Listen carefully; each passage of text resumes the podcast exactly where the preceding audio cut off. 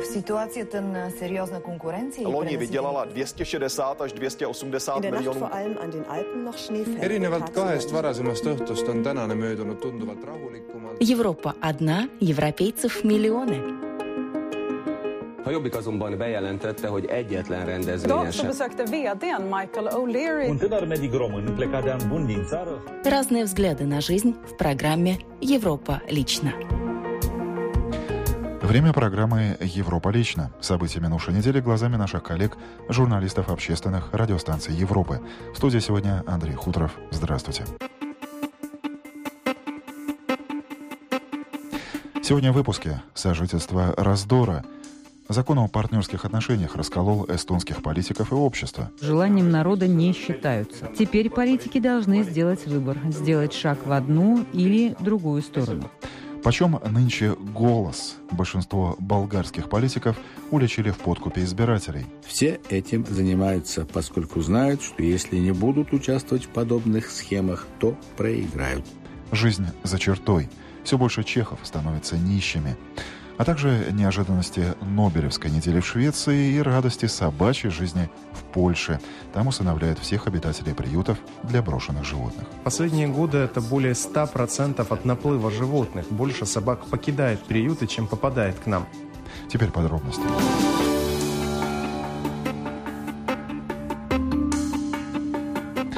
Эстонцам предложили альтернативу официальному браку. На этой неделе у наших северных соседей принят закон о сожительстве.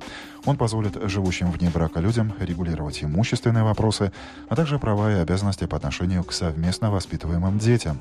Официально зарегистрировать отношения теперь смогут и однополые пары. Вот эта статья нового закона и вызвала бурю в обществе, а также перессорила депутатов законодательного собрания. Рассмотрение закона даже откладывалось дважды. С подробностями парламентский обозреватель эстонского радио 4 Игорь Журьяри. Перед голосованием представители фракции выступили с последним словом. Кристен Михал от имени фракции партии «Реформ» подчеркнул, что закон дает возможность регистрировать совместное проживание. Закон необходим для того, чтобы решать ежедневные проблемы реальной жизни. Уже давно большинство детей рождаются у пар, не состоящих в браке. Некоторые из них уже не состоят, но большинство еще не оформили брак. Большинство составляют, кстати, разнополые пары. Родители расходятся, и если имущественные вопросы в свое время не были решены, то от этого страдает слабая сторона. Чаще всего это женщина, остающаяся с ребенком. Это тема, требующая решения. По словам социал-демократа Эки Нестора, важно подчеркнуть, что закон в гендерном отношении нейтрален. Я считаю важным, что в результате дискуссии по этому законопроекту определенная часть разнополых пар, по крайней мере, задумается, регистрировать свое совместное проживание или нет. Сделают они это или нет, уже не так важно. Важнее, что у них появится такая возможность. Точно так же важно это и для однополых пар, живущих вместе. И для них важно, что у них есть такая возможность.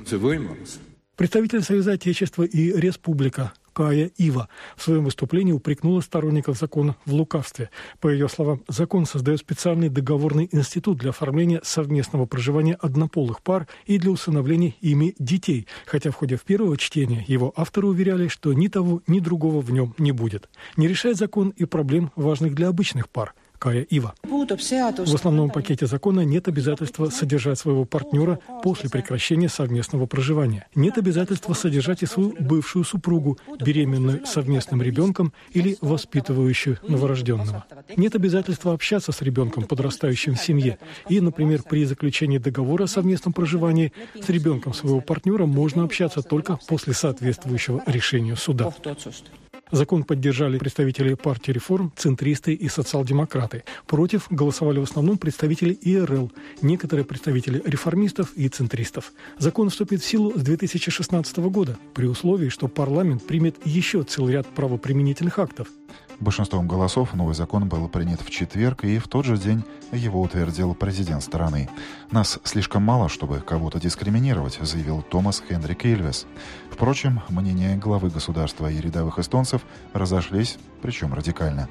Против легализации совместного проживания однополых пар выступает 67% жителей Эстонии.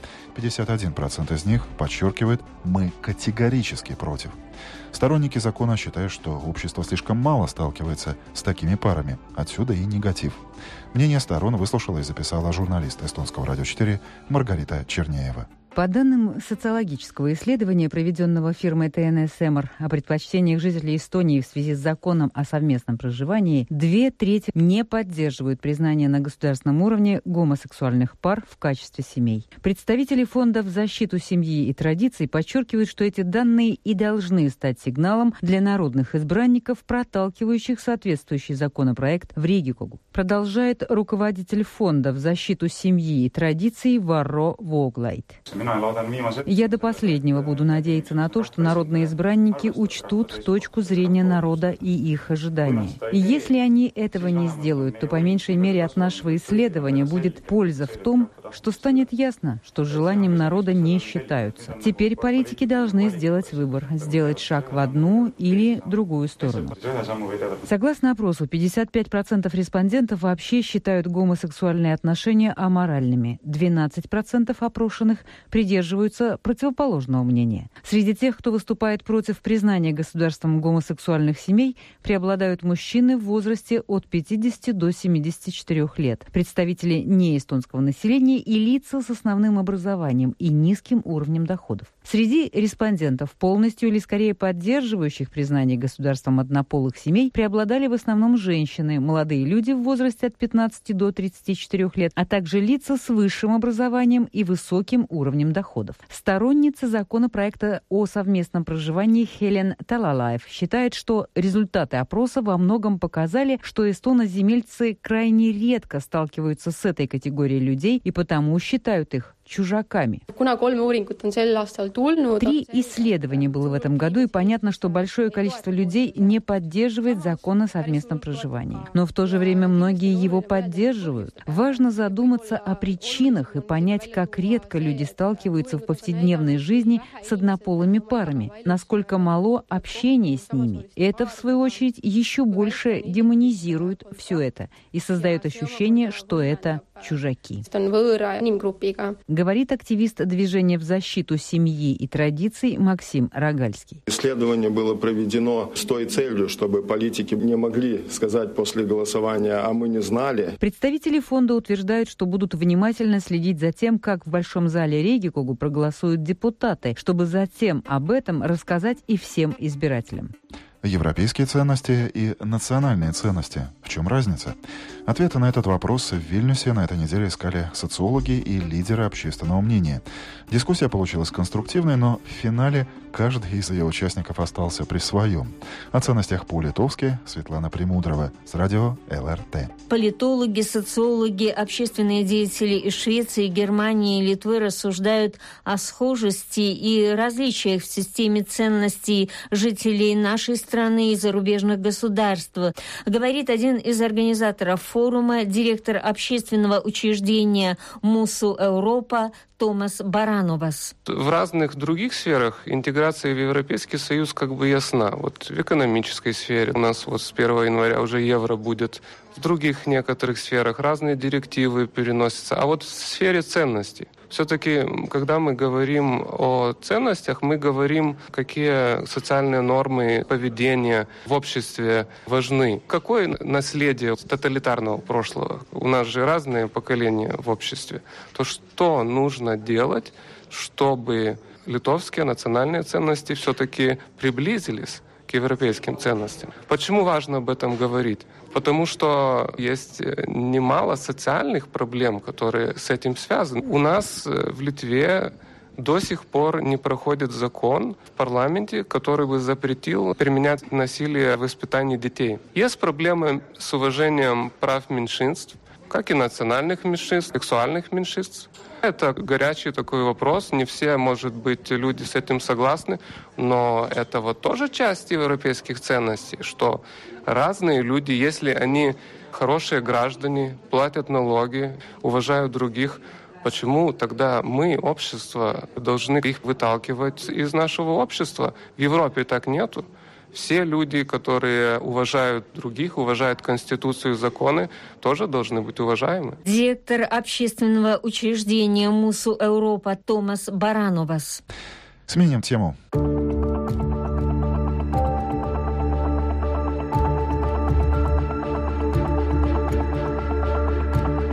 Не подкупишь избирателя – не победишь. Такой логики по-прежнему придерживаются некоторые политики. Но если у нас в центре скандала оказался один единственный депутат Сейма, то в Болгарии, кажется, это дело поставлено на поток. Расследование коллег с общественного радио Болгария шокирует. Деньги или другие блага в обмен на голос предлагали во время внеочередных парламентских выборов абсолютно все партии. И это при том, что подкуп избирателей считается одним из самых серьезных политических преступлений.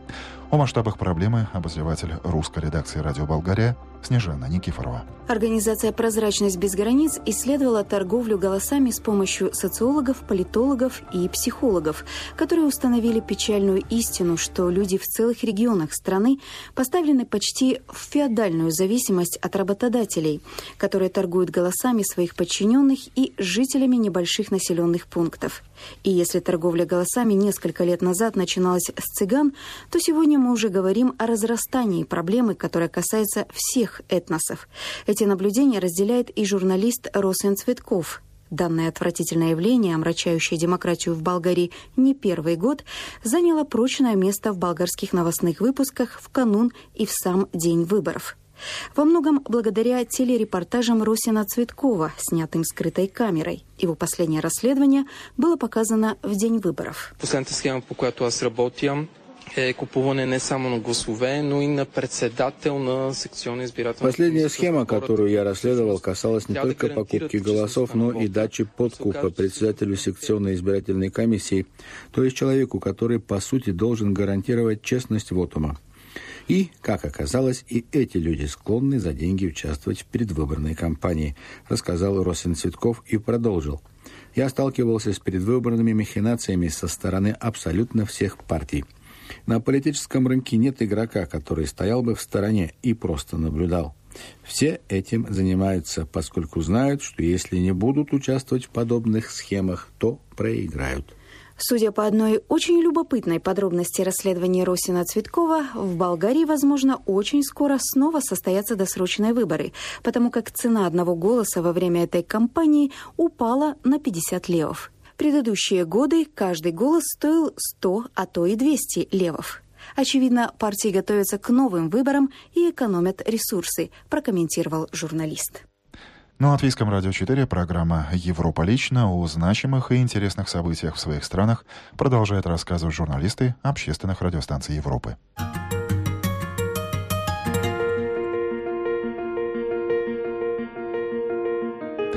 В Стокгольме завершилась Нобелевская неделя «Блю-Рей» и «Лампочка в мобильнике». Престижнейшую премию по физике получили изобретатели голубого светодиода. О важности открытия журналист «Радио Швеция» Юрий Гурман. Нобелевский комитет Шведской академии наук присудил Нобелевскую премию 2014 года по физике японским ученым Эсами Акасаки, Хироши Амана и Сюдзи Накамури награжден научный вклад за изобретение синего светодиода. Синие светодиоды важны с точки зрения борьбы с климатическими изменениями. Они коренным образом могут способствовать снижению уровня потребления электроэнергии. Обычная лампочка накаливания горела весь 20 век. Синяя светодиодная лампа LED будет светить все 2000-е годы, говорится в мотивировке присуждения премии Нобелевским комитетом. Вручение Нобелевских премий состоится 10 декабря, в день памяти Альфреда Нобеля, изобретателя динамита и основателя самых почетных наград планеты. Не менее значимым и многообещающим стало открытие американских и норвежских неврологов, что скрывается за сложным и непонятным названием «нейрофизические механизмы ориентации в пространстве» объясняет Ирина Макридова. Нобелевский комитет Каролинского медицинского института объявил имена лауреатов Нобелевской премии 2014 года. Ими стали ученые Джон О'Кифф, Майбрид Мосер и Эдвард Мосер за открытие клеток, которые составляют систему позиционирования головного мозга, своего рода нашу внутреннюю систему GPS объявил постоянный секретарь Нобелевского комитета Каролинского института профессор Йоран Хансен на четырех языках, включая русский. Работы лауреатов года открывают новые пути для понимания таких когнитивных процессов, как память, мышление и планирование, пишет Нобелевский комитет в своем обосновании. Эти фундаментальные исследования могут в будущем привести к росту наших знаний и лечению таких, например, болезней, как болезнь Альцгеймера и Паркинсона. Денежное выражение премии в этом году 8 миллионов шведских крон, примерно 1 миллион долларов. Они будут разделены на две части. Одну половину получит Джон О'Кив, а вторую разделят супруги Май Брит и Эдвард Мозер. Ну а обладательницей Нобелевской премии мира стали правозащитники из Индии, Пакистана Кайлаш Сатьяри и Малала Юсафа. Кстати, Малале на днях исполнилось всего 17 лет, и девушка стала самым юным лауреатом Нобелевки за всю историю существования этой награды. Без надежды на будущее. Все больше чехов оказывается за чертой бедности. По самым последним данным, которые на этой неделе озвучила официальная статистика, о жизни в нищете не понаслышке знает уже 5% жителей этой страны. В группе риска еще полтора миллиона человек. И это при том, что Чехия считается европейским государством с наиболее высоким уровнем доходов. Есть ли выход? Ответы на этот вопрос искала журналиста радио Прага Ларета Вашкова. Некоторые специалисты считают, что главная причина этого состояния – низкий уровень образования, так как лишь 10% граждан Чешской Республики имеют высшее образование. И с развитием современных технологий при ужесточении повышенных требований к квалификации работников многие люди выходят из игры. Оставляет желать лучшего и уровень финансовой грамотности населения. 6 из 10 семей не ведут учет своих расходов. По мнению представителей организации «Человек человек в беде, задолженность людей усугубляет и жесткая система взыскания с них долгов, что оборачивается тем, что им впоследствии приходится вновь одалживать деньги уже на самое необходимое – еду, коммунальные услуги и лекарства балансируют над чертой бедности более 600 тысяч чехов.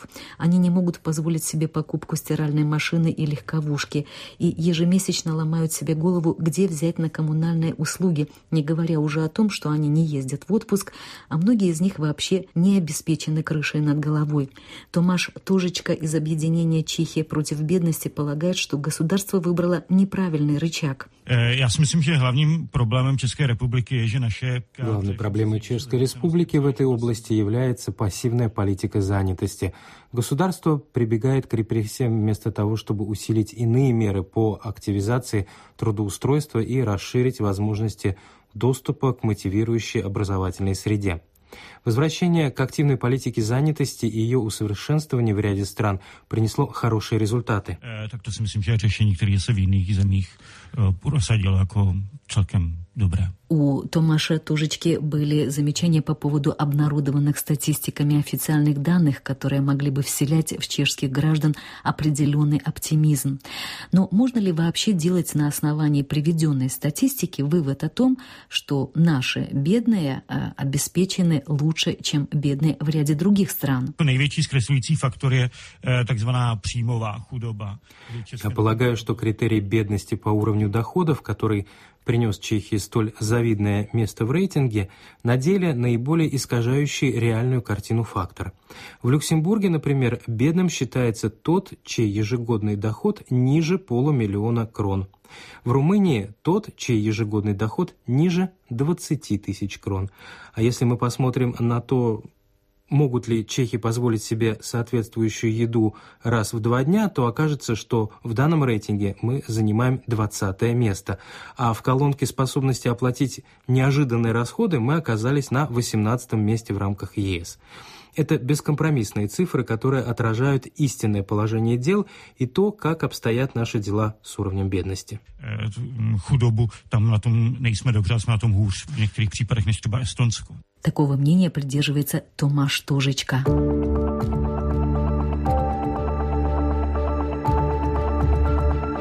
Еще одна тема. Идея защиты бездомных животных сплотила польское общество.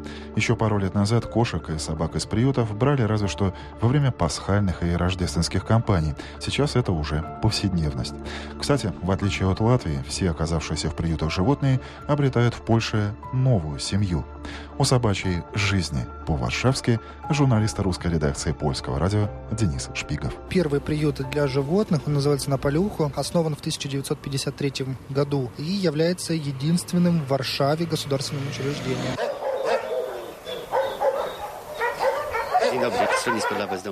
Сегодня на территории нашего приюта находится около 1300 собак. Конечно, есть постоянная ротация животных. Привозят, забирают, а также около 90 котов. Какие условия созданы для собак? То есть чем они питаются? Рацион? Кто с ними работает? За животными присматривают так называемые опекуны и ветеринары. Питаются собаки сухим кормом и консервами с соответствующими добавками. В зимнее время им готовят рис или макароны с мясом Как часто люди забирают собачек себе домой? В.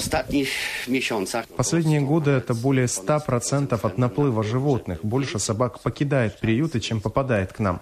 Конечно, каждый месяц э, по-разному, однако позитивная тенденция сохраняется. Несколько лет назад у нас было более 2300 собак, сегодня 1300. Ситуация изменилась хотя бы с этой стороны. Warunki się poprawiły bytowe, chociażby ze względu na, na mniejsze zagęszczenie. После общения с руководителем отдела приема животных Гжегожем Садомельским у нас была возможность прогуляться по территории приюта, посетить ветеринарную клинику и пообщаться с доктором, который осматривает новоприбывших животных. А. Э, вы, как доктор, могли бы вы нам рассказать, в каком состоянии чаще всего попадают животные к вам? Czasami są w bardzo złym stanie. В разных, временами в очень тяжелом состоянии, психологическом и физическом, истощенные долгим бродяжничеством в поисках своего хозяина. А временами бывает так, что хозяин просто привяжет собаку у магазина, сам пойдет за продуктами, а тем временем патруль забирает животное и привозит к нам выхаживаем пса, чтобы его мог кто-нибудь приютить. В нашем приюте не усыпляют животных. Это все должен się. Вот у кого, у кого, у девушки Марты чувство опеки над животными развито очень сильно. Что говорить, через ее добрые руки прошли 15 бездомных собак, которых она приютила, выходила и выкормила.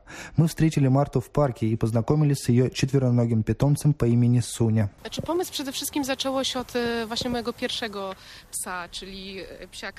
все началось с моей первой собаки Суни, которой был необходим уход, поскольку она была брошена своим хозяином. Сначала я думала, что это будет только временный приют для Суни, но получилось так, что собака осталась со мной. Вышло так, как вышло, czyli, czyli псяк został. А jaka история tego, tego Какая история этой собаки? конкретного? Она została, она została... Это конкретной, она была выброшена хозяином из автомобиля на другом конце Польши вместе со щенком. Повезло, что за этим автомобилем ехали люди из одного местного фонда помощи животным. Щенка удалось отдать в добрые руки сразу, а Суня дала себе словить спустя два дня. И меня попросили присмотреть за ней, создать ей так называемый временный дом. Так она и осталась со мной. и приехала, ну и, и застала. Мир не без добрых людей, и, как мы только что слышали, их становится больше. И на этой ноте я завершу сегодняшний выпуск радиожурнала «Европа лично». В нем прозвучали сюжеты коллег с радио Прага, эстонского радио 4, литовского радио ЛРТ, общественных радиостанций Болгарии, Швеции и Польши. Эти 20 минут студии на Домской площади провел Андрей Хуторов. Счастливо!